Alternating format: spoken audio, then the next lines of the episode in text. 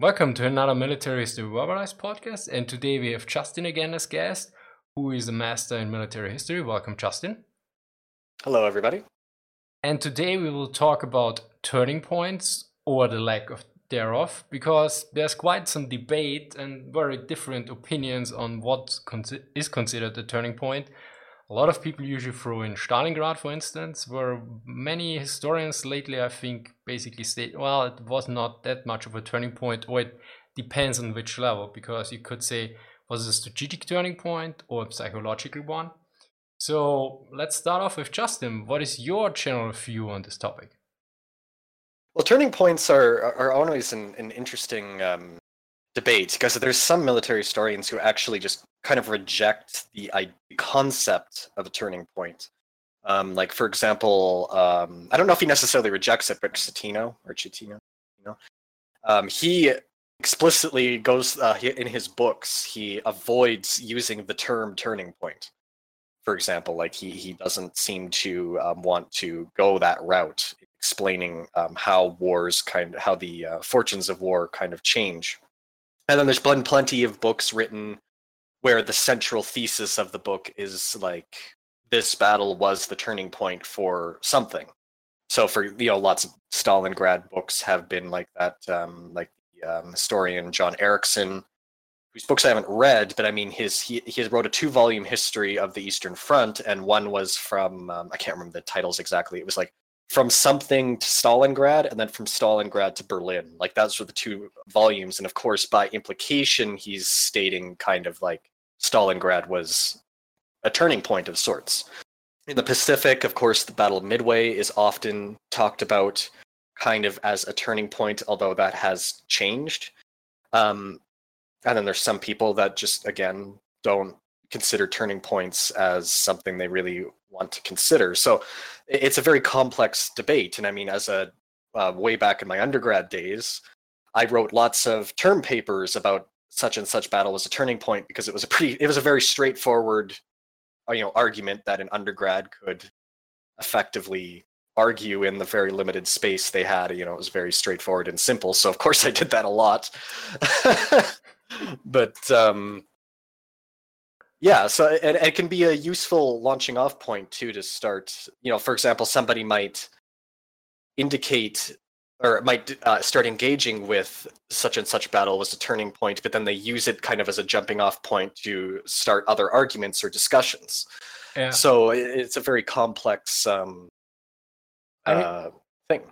I mean for me if there's a turning point in the pacific in the second world war it would be pearl harbor Okay, yeah. See, th- then you could even argue that because but... the war started against the United States, and the Japanese already started rationing before the war against the, the, the U.S. forces, and and so and if you look at the uh, at the overall output of the production of the industry of the Japanese and the U.S., it's it's it's a staggering difference. It's it's mind blowing. Yeah. And of course, I mean, if you, you also you look at, at the whole picture that the Japanese were already already fighting a war for several years against the Chinese, and this for a long time still was their main focus of the war, at least for the army. Exactly. Like um, you could even make that argument. You say, well, if you consider the war for the Japanese starting in 1937 or 1931, and you look, then at that point you look at the U.S. entering the war, you could very effectively argue that was a turning point for the war and again it, it compares to like you know for example how you define and uh, this is kind of important if any of you are going to be writing papers about this is you need to define what you are saying the turning point is. So because turning point you can like uh, do you mean like when the strate- when one side gained the strategic initiative? Or when you you in your opinion you consider one side could no longer win the war? Or you know for example so you really have to to define the term turning point uh, which is something that I think a lot of people, I mean, even me in undergrad, I never bothered defining it, which I got dinged on because I was just taught. I think uh, it was one paper in like my second year of undergrad or something where I was arguing Kursk is the turning point of um, the Eastern oh. Front, which I don't think so anymore. But uh, you know, back dumb undergrad Justin, I, that was my argument. So whatever, okay, that was my argument. But um, the, the rightfully the person marking the paper was like, well, by what standard? So, Yeah. for example, I was pushing the I was pushing that it was when the Germans lost the strategic initiative, which already is debatable, but you know, it can go back was already there. lost back then. But uh, but yeah, I was that's what I was arguing. But then he's like, okay, well, that's one by one metric by them. So if he agrees, if I agree with your argument, then by one metric, the the uh, strategic initiative passed to the Soviets after the Battle of Kursk. How was that a turning point? Because I hadn't adequately defined turning point, and then of course he was. So it, you know, it, it, there's a lot going on. yeah, I mean, this is this is the point. If you focus enough, or if you, you define it clearly enough, for instance, I think Kursk was a turning point on the psychological side, because for the Ger- for the Germans in this case, yeah, because psychological side you also need to determine you need to see for which side as well. So turning point on which level for which side, and maybe other criteria because Kursk was the first summer offensive the Germans conducted against the Soviets, which failed during the summer because Barbarossa and Case Blue both were mainly successful in the summer but failed late at in fall or definitely in winter, and there was always the counterattack. Whereas Kursk was already in summer, it was not effective. So at this point, even the regular infantryman sees, okay, um, we are not winning against the Soviets anymore. Because before, and you could say, oh, we reached Stalingrad, oh, we, we were almost close to Moscow. And now they attack on a very limited space and they, they have to give up. They have to pull out because Hitler pulls back the divisions due to the invasion in Sicily. And yeah, so so there's lots of lots of factors there. Like for example, um, one of the a relatively new, but I guess it's a few years old now, um, called "Islands of Destiny" by John Prados. He talks about uh, the Guadal- the Solomon Islands campaigns, which now tends to be what people kind of call a turning point in the Pacific because Midway kind of started it, but it was the Solomons that really chewed up, particularly the uh, air power of the Japanese, the, both army and navy and also uh, surface ship losses for the Japanese were also extremely high. So the, the so they kind of view that as at least at the very least turning point uh, as far as the air war goes, because when they entered the uh, Solomon uh, Islands campaign, the Japanese air services were still pretty much you know extremely powerful, and then by the end of it, they were almost impotent. Not completely, but they had been really ground down by the campaign there. So historians have kind of looked at that and explained through. So now you're talking about instead of a single battle being a turning point, you're talking about a whole campaign spanning. Um, oh, now I have to remember exact dates. I think it's about a year. Um, look, what kind of PTO historian am I? But yeah, it's, it's like it was several months to a year, and that kind of hard campaigning bled the Japanese air services white. And from then on, it was very clear that the air war had swung decisively in favor of the Allies. Yeah, but then you have a problem with the general term because then it's a turning line and not a turning point anymore because a point is Yeah, exactly. so that's, So that's like point is rather focused on, on one particular element. I mean, you could say a battle takes longer, but it's still at least focused usually on one location. Whereas if you talk about this, it's it's getting a bit hard. If you talk about the whole Solomon Islands campaign and the duration, it's a pretty Exactly. large spot on the on the on the temporal and on the geographical uh, space. Yeah, that is very true. So you start problematizing the very concept of a turning point because then it's like, well, then what does that make Midway? Because Midway, okay, so if I concede that Midway wasn't a hard turning point, I mean, obviously it gave the the Americans the strategic initiative. It would also Um, think a psychological turning point.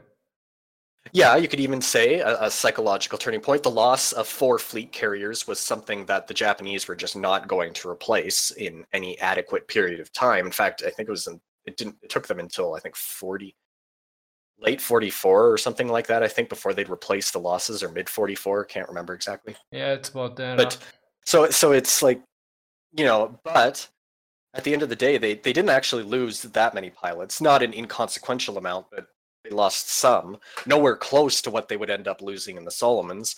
But it's like, okay, well, maybe is that the start? But then when you're talking about an end point in 1943 somewhere, it, it's so it's that's a huge chunk of the war, and it's like, well, of course, at that point, you're just talking about general attrition. In which case, I would argue, well, yeah, that's kind of the point in that they wore the Japanese out over a protracted campaign of attrition, where the Americans could sustain the losses and the Japanese couldn't. But yeah, the, the, so the concept of a turning point can get very contentious very quickly, of course. Yeah, and of mean, course, you could stretch this over to the Eastern Front, where there's, a, I think, a far more um, lively debate around turning points because that's been going on for decades. Because of course, it kind of started. And I mean, I'll, I'll, let you talk about that a little bit. So, I mean, for me, the the Eastern Front, um, one of the most convincing um, documents, or basically um, reproductory document I saw was.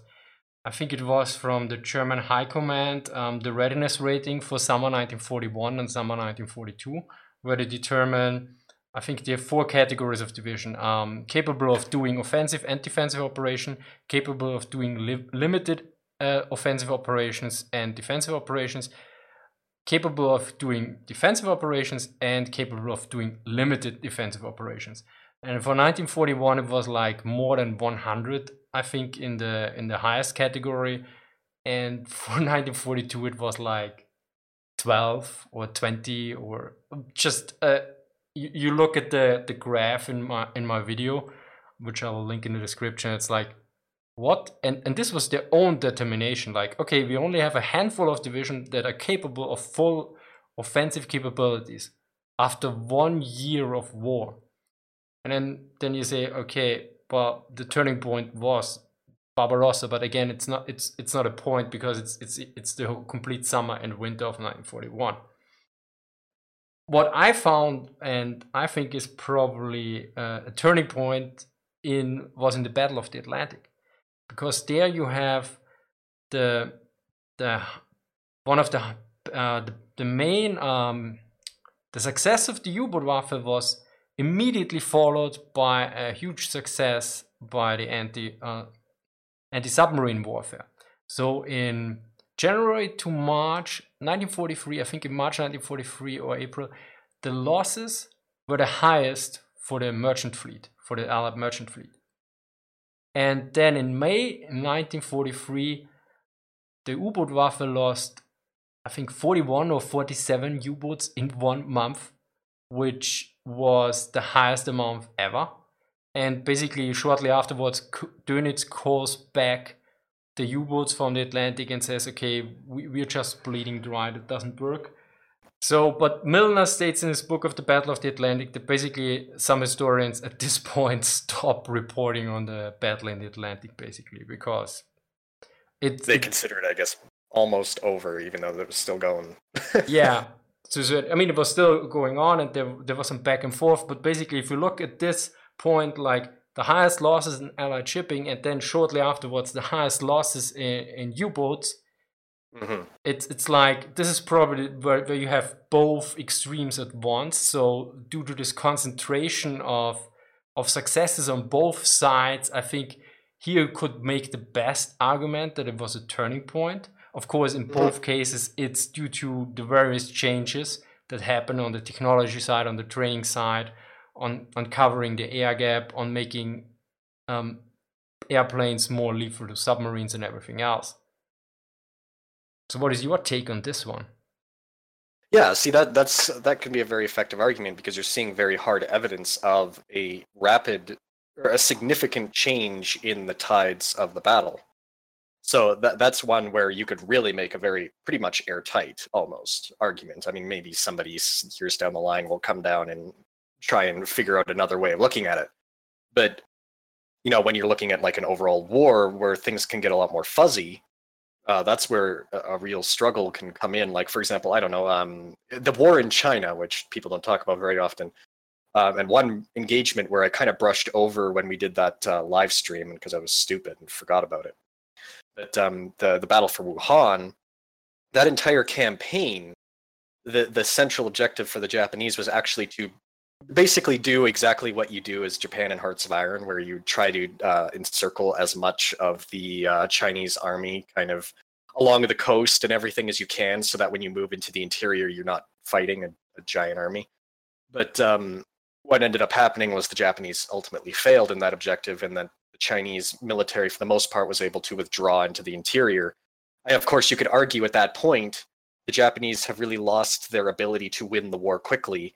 And since the Japanese are not really ideally suited to fight a war for all eternity, they really um, kind of lost their ability. You could argue that's a turning point for the war in China. However, there's lots of ways you could look at it where it's like, well, but then what about the Asia Pacific War in general? Because you weren't operating in a vacuum. I mean, the Japanese would also eventually end up fighting the Americans and the British and all this kind of stuff. So it's like, was that really a turning point so much when you're looking down the line and you see all of these other certain setbacks? Certainly, the complete uh, political strategic disaster of bringing the Western allies into the war in the first place. So, yeah, like, it's it's something that where it can be very um, vigorously debated. yeah, when here's also the point. I mean, China isn't particularly small, and even if they would have gathered the, or encircled the whole armed forces there, I'm pretty sure there were some other areas in China where they recruited new troops and and raised new armies, and some would have, have gone through. So, and that's exactly it. Yeah, it's like because then because then the implication, if you're making that turning point argument, is you're assuming the Japanese would have been able to rapidly push inland and force them to capitulate, and that after that there wouldn't have been a long-term, you know, insurgency or something of that sort. So it's a, a lot of assumptions, and you can start poking holes in it almost immediately. Yeah, I mean, it, is, it is assumes that basically what usually happens in Hearts of Iron that the enemy gives up at a certain point, which in yeah. real life is not always the case. I mean, in, it, yes, true. It, it, was, for instance, in, in Europe in 1939 and 1940. I mean, the question is also would the Polish probably would have fought way longer if the Soviets wouldn't have fallen all in their back. So at this point, they couldn't hold out any longer but mm-hmm. but other countries surrendered rather quickly. Not no no no not naming any names here. So I don't think this would have happened in China. That they would have okay, we give up and yeah, occupy us. Mm-hmm. No, certainly. So and I'm sure there's the, there's ter- debates about turning points. I'm sure in other wars as well. Um, I'm trying to think of that's the thing is I'm not super intimately well read, of course, outside of kind of the interwar period and the Second World War. So I'm trying to think if there's another um, turning point. I guess uh, the Napoleonic Wars. I think some people, a lot of people, talk about um, campaign in Russia. Yeah, this is also, also, quite interesting because I read up on this already, and if you mm-hmm. look at it, because it's an argument which I will use in a, f- a future video, I have to still research it, but if you look at um, Napoleon's army in 1812 he was already at war for decades. Oh no, not mm-hmm. decades, at least a decade, yeah? He, yeah. They lost already a lot of the best manpower and they were using a lot of, of foreign troops as well at this point. And also his Imperial Guard, I think in 1812 was pretty bloated up already. So so this this which I outlined in my why was Napoleon so effective, that you can see that that it was not so much an elite troop more than it was basically another branch in the military. So the question is here with with what kind of army did he attack at this point or what how much sustainable was it still for France and everyone else at this point because the attrition rates were already quite substantial and of course basically you you could argue of course um, this was the was this the final um, nail in the coffin? Or was it the first one? Yeah and that's exactly it because then you've also got the uh, spanish ulcer going on and then you kind of get into this debate where it's like well how much was it draining off manpower from napoleon? And it's like all of this stuff and then so again, there's so much room for debate, uh, which is something that probably a lot of people. This might actually be kind of new to a lot of people, where they kind of assumed like, oh, Battle of Stalingrad, that's the turning point of the Eastern Front, because that's kind of what they've been told. I know X. I still remember one question on my high school um, uh, social studies exam. Social studies is kind of this like amalgamation of uh, like economics and geography and history and political science and all this kind of stuff but um, one question was, what were the turning points in World War II? And it was a multiple choice question, and the quote unquote the right answer was El Alamein, Stalingrad, and Dunkirk.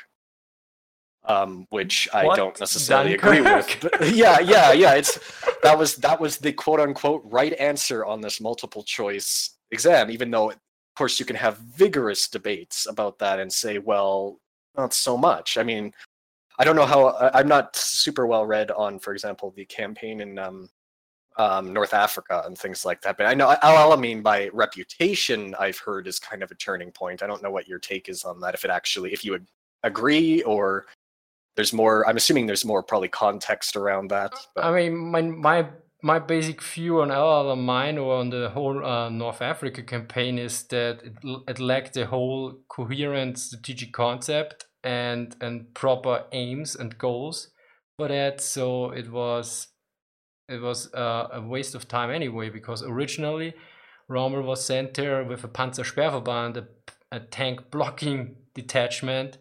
In I mean, that was the name um, in the original document.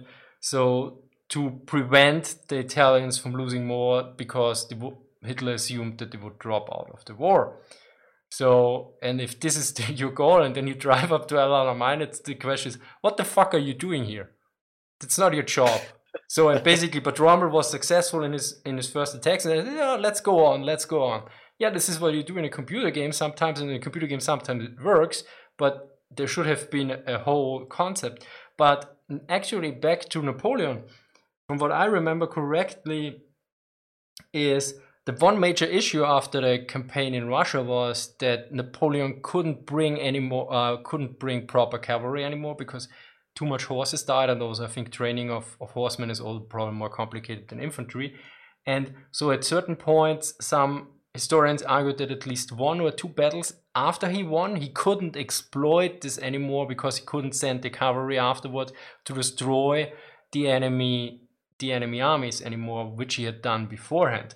So you could say, okay, he, he lost on this uh, on this level the ability to exploit his victories, and thus his tactical and battlefield prowess couldn't be exploited anymore after the battle, which of course to a longer degree leads to more attrition on his side.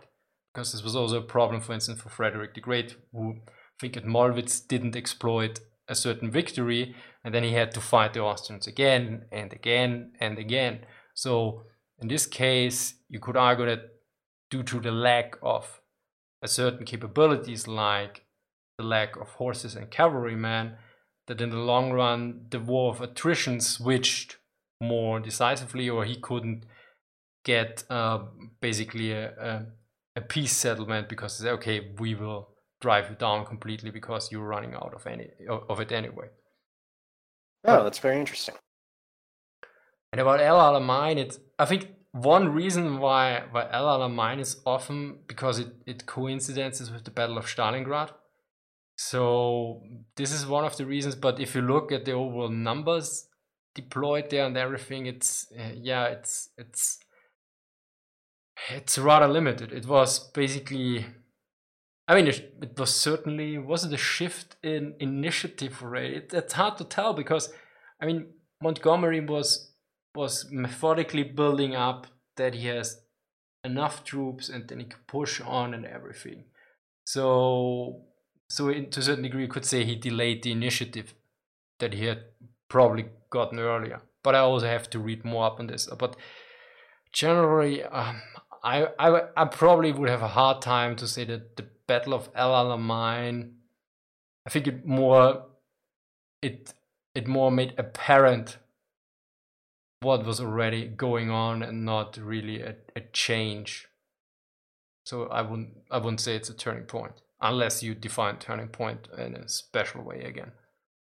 Yeah, yeah, and uh, that's the so like that going back to that horribly flawed multiple choice question. It's like, you know that assumption that this is what it is is kind of a concept that I think a lot of people kind of have instilled in them, even though it is an extremely debatable concept. And of course, you can probably get more accurate when you're talking about turning points if you're talking about a very specific campaign. Like when you start zooming down, you can start to see where things maybe start to shift Yeah. But then when you start to when you start talking about World War II, suddenly that becomes way more complicated. Like I don't know, is it is it when uh, Japan declares war or attacks the Western Allies, and then when Hitler decla- uh, declares war on the United States? Is that a turning point? I mean, it could be.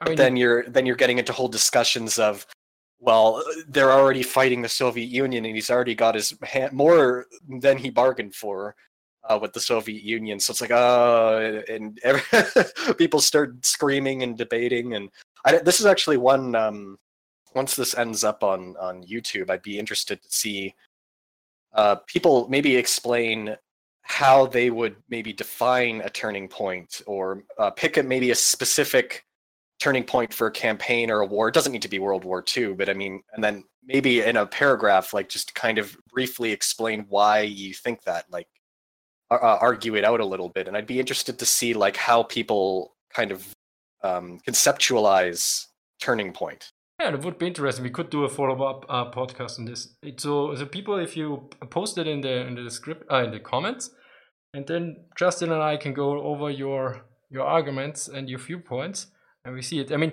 you could also on the for for instance, as you said, um, United States and Hitler declaring war on the United States. Another point could be, um, well, going from cash and carry to Lend-Lease could be also considered a turning point on the economic side or on the on the longevity that the Allies can bring to the table before the United States officially enters the war. Yeah like there's there's so like the possibilities are are almost endless and i mean this is only one conflict of course. I mean you can go back like i don't know that much about the course of the first world war for example but i'm sure there's probably some kind of uh, turning point debate. Although i'd be interested to see what the the um, literature kind of says about the first world war i mean if they maybe they've de-emphasized the concept of a turning point just because the western front in in the first world war was so focused on attrition uh, to a point where maybe that didn't come up. Although there's of course great battles, and you could say, "Oh, I don't know, Verdun maybe or something." I don't know. I don't know what the state of the literature is, but it'd be interesting to see because World War II. I mean, it has at least it has a, um, conception of being a relatively, you know, relatively speaking, a war movement and and decisive action and where you can start arguing about turning points probably more effectively than you can with, for example, something hazier and, and more protracted like uh, the Western Front in the First World War. I mean, but, there's the, the Eastern Front, you could say that there's, I think there's several turning points there probably because the, the battles there often were, I think, more decisive and and more, more happened. Like Tannenberg is probably there and and of course, then, then of course you, when the Russians drop out of the war. You could also argue, of course, after Tannenberg, they fought for what another three years. So yeah, like... so yeah, the question is with, with, what amount of troops and everything they had there, because uh, the, the the majority was always on the on the on the western front. It's quite interesting because uh, I'm doing I have done the script for the Stoßtrupp for Stormtrooper tactics, and mm-hmm. there's this misconception that the stormtrooper tactics were developed secretly in the east yeah? And, and basically every literature is like that's complete hogwash. They were always focused on on the western front and no it was not developed on the eastern front in secret. And they always if you look they put the training there they put the storm battalions there and then said everyone every army on the western front send guys to the storm battalion for training so that we can train them in all the army and 1918 these these tactics which some consider elite actually had become a mainstay of the whole German army. So it's very very I mean it's a really interesting topic because basically the tactics they developed there are still to a large degree the mainstay of modern infantry tactics. It's it's pretty okay. insane. I, I saw a, I saw a, um, a squad a squad diagram or squad illustration from a book from 1922 and it basically looks the same like the German infantry squad tactics of the Second World War. On on this video, many many soldiers, or at least they claimed they were soldiers, said, "Yeah, we still train this in, in our our training nowadays." So basically, nothing happened in, in this regard, or or very few few changes happened there. So, but but back to the turning point. I mean, could you could you? I mean, is this ever brought up a turning point on the economical side, on the industrial side? Because I, I think I never, or don't don't do economic historians use this term at all? Was it too fuzzy for them? I haven't seen it actually. Now that I think about it, I mean, I haven't read tons of economic histories of, and then the ones I do have um, are either sitting on my shelf or in a folder, and I haven't gotten to them yet. And I've like only you know kind of skim read them, but I haven't seen the term explicitly. It seems to be something that uh, typically, uh, in particular, operational military historians tend to talk about quite a bit. Um, yeah, I mean, on an operational scale, it makes sense. Mm. I would say on a tactical and operational scale, it makes sense. On a strategic, it gets a bit more complicated. On grand strategic, it's like, oh fuck. yeah, that's a pretty uh, uh, adequate summary. I mean, for for example, I mean, for people that um, are maybe confused by why we're even discussing this, I mean, even if you look just at the Eastern Front alone, or the Great Patriotic War, as the victors named it, it's one of those weird cases where the losers got to name the the war in the in the uh, Western mind.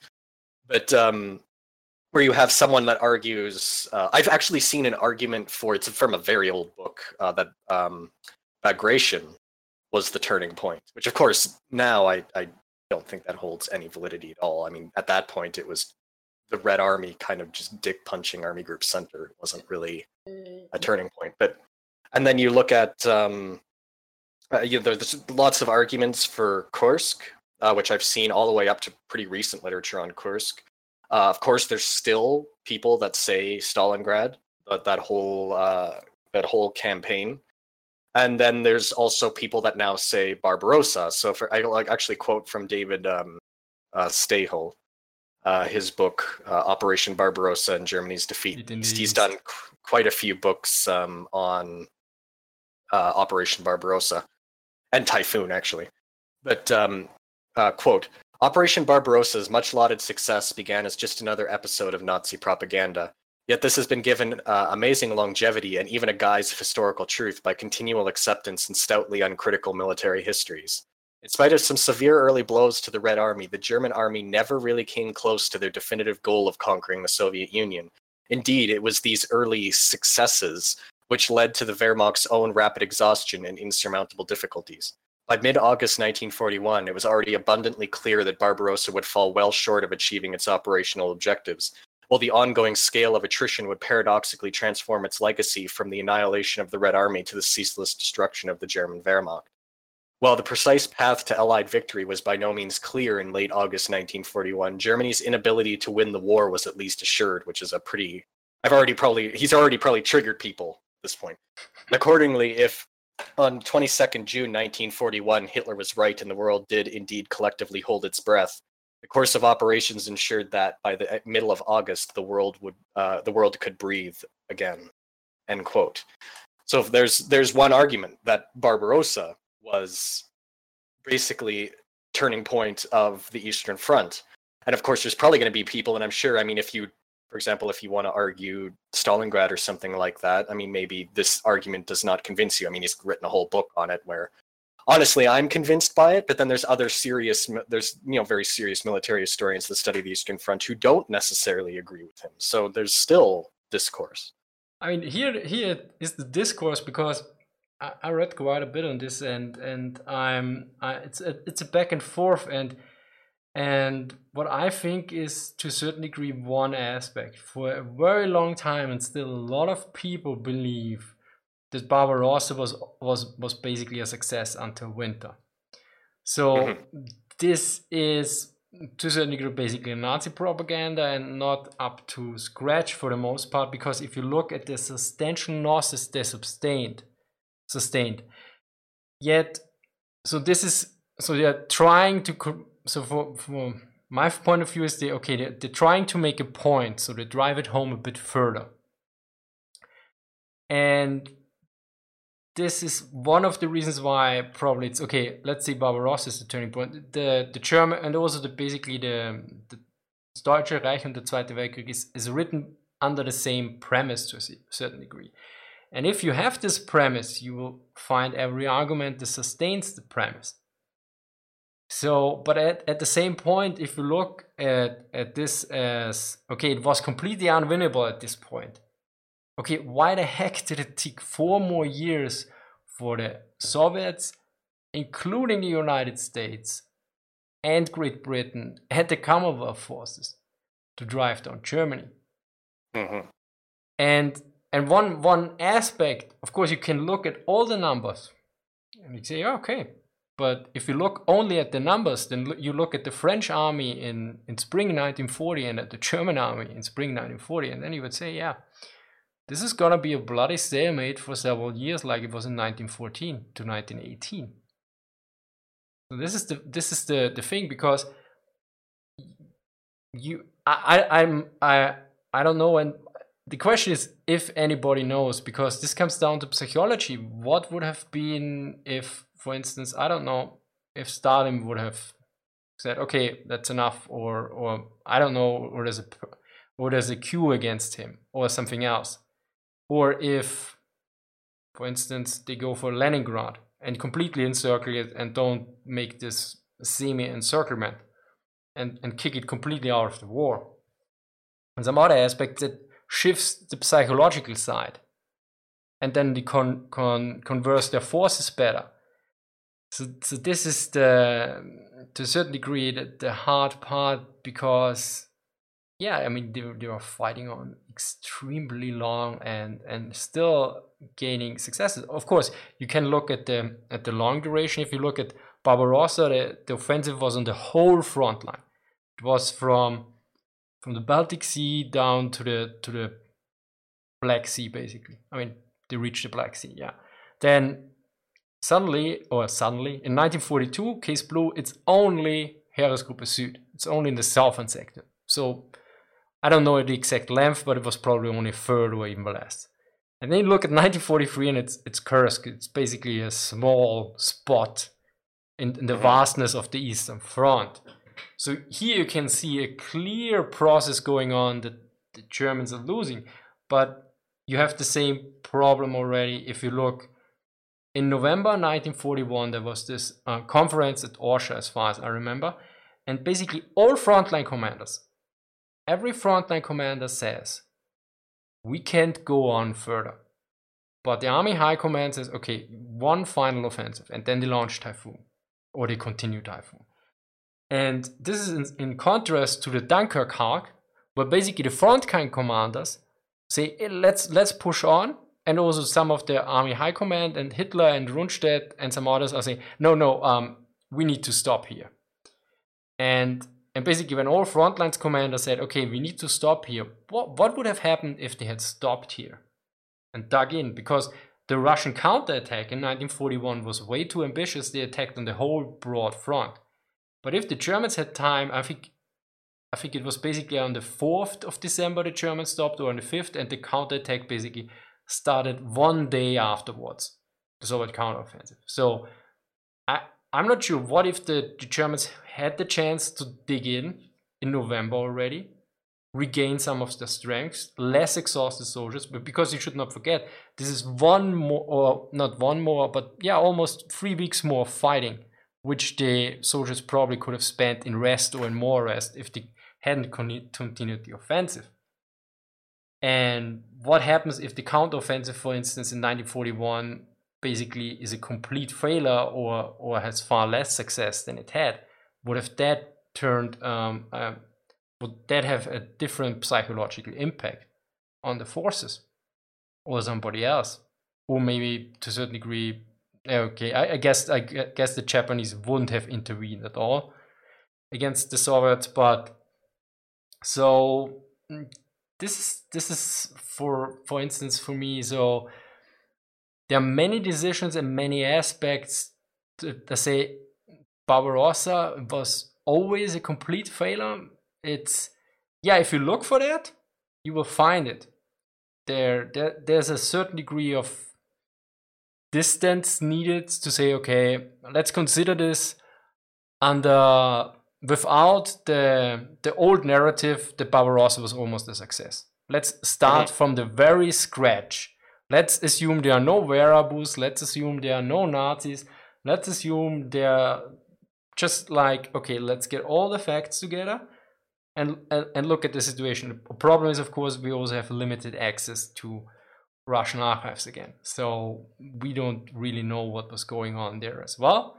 And the same thing is, of course, the archives don't tell you too much about the psychological situation in the leadership.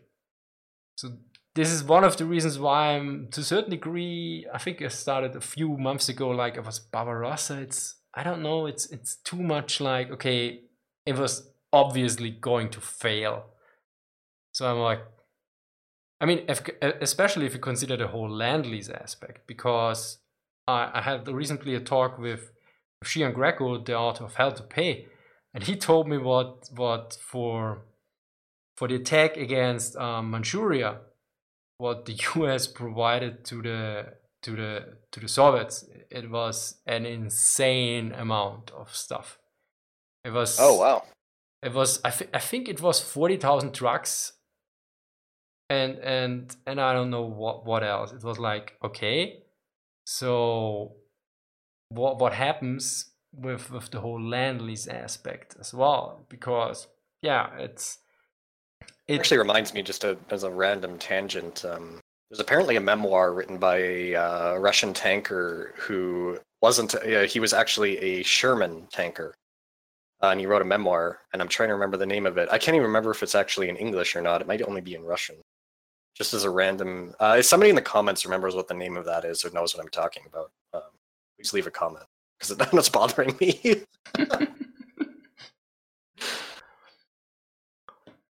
so yeah it's so I, I was always subscribing to the narrative at one point that barbarossa basically meant okay the war is lost for germany but mm-hmm.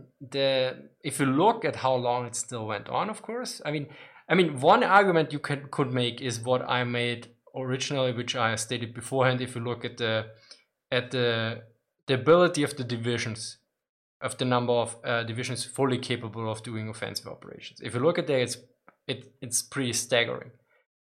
But because this is what some people don't realize, what in Barbarossa died were the crack elite troops of the Germans. Those were the best veterans, and the the combat troops die first. So even if you have only 10, 20, or 30% losses, those are from the first line troops usually. These are not the mm. cooks this is not the clerk in the staff office. Uh, in, the, in the staff office. This is these these are the the infantrymen, the the guys driving the Sturmgeschütze and everything else. So you're you're not losing ten percent. You're losing ten percent of your combat troops, of your elite combat troops. So replacing them is a bit tougher, especially for Germany that puts a lot of effort on training and everything else. So, yeah, that's an interesting point because um, David Stahel, I think um, it's been years since I read his book, but he makes the point that in Barbarossa, disproportionately, the amount the fighting was sustained primarily by the elite panzer forces, not even necessarily the infantry division. So you had a fraction of the combat troops sustaining some like the majority of the fighting and dying, of course, by extension. And this kind of bleeds into something else um, Citino argues in his uh, soon to be three books, I think. Uh, I can't remember which book specifically, if it's the one for 42 or 43. But he talks about um, the de- the demotorization of Wehrmacht. Yeah. So he, he kind of looks at like how the the war, the attrition sustained in the war, kind of starts to almost de-evolve the the Wehrmacht and its ability to maneuver. Yeah, yeah, they, they, they, pull uh, out the trucks of the of the regular infantry divisions basically. So yeah, and and replace them with horse. One thing you could argue, actually, going back to Stalingrad, which was the chopping around, that what at Stalingrad happened is a, a huge psychological impact because uh, a complete army was encircled, and usually this is what the Germans do with with the Soviets. And the other aspect is that everyone basically was lost there because they lost all the officers, all the NCOs, and all the enlisted men. I mean, the the losses. So so you there was a lack in transfer of knowledge, something which doesn't happen so much even if you lose a battle or sustain a large amount of casualties. There's still some elements, skeletons basically coming back from which you can build new units and can also gain the experience in something else. And also, for instance, even if the retreat or the trucks and I think or the horses, so they lost a lot of stuff there. Similar, you could say, to Napoleon. So, although I think the horses were actually outside of the encirclement area, I read it recently. So, still, but they, they lose every truck, every half track, every tank, everything that was in there, every rifle. And for this you could say okay this was a major turning point because it was made another nail in the coffin because after barbarossa they sustained already very large losses to the combat troops. And then they sustained another one to the core or the backbone like the N- then the ncos and everyone else. Yeah i think we've uh, pretty at least uh, opened the book on this debate and maybe got some people thinking. So yeah, if you want to like, because obviously, if you haven't gotten the impression already from our what is it about almost like what forty minutes or something like that of yeah, talking 48. about something that yeah, talking about something that I mean maybe maybe many of you thought was a fairly concrete concept, but at least we've maybe problematized it uh, a little bit, like made you think. Um, like to hear maybe your opinions and, and thoughts because this is something where it's not even so much you know it's like it, it really is a discussion. I mean, even among professional historians, like what the value of talking about turning points is, um, or turning points for certain wars or campaigns or all sorts of stuff. So it's it's something where I'd like to actually um, see other people's thoughts. So. Yeah, I'm also very interested in this. So please let let us know in the comment section, and we will discuss them in a follow up podcast, which should be quite entertaining. I hope. So thank you very much, Justin. Yeah, always glad to be on here. And if you like the podcast, consider supporting us on Patreon. Thank you for listening and see you next time. Bye.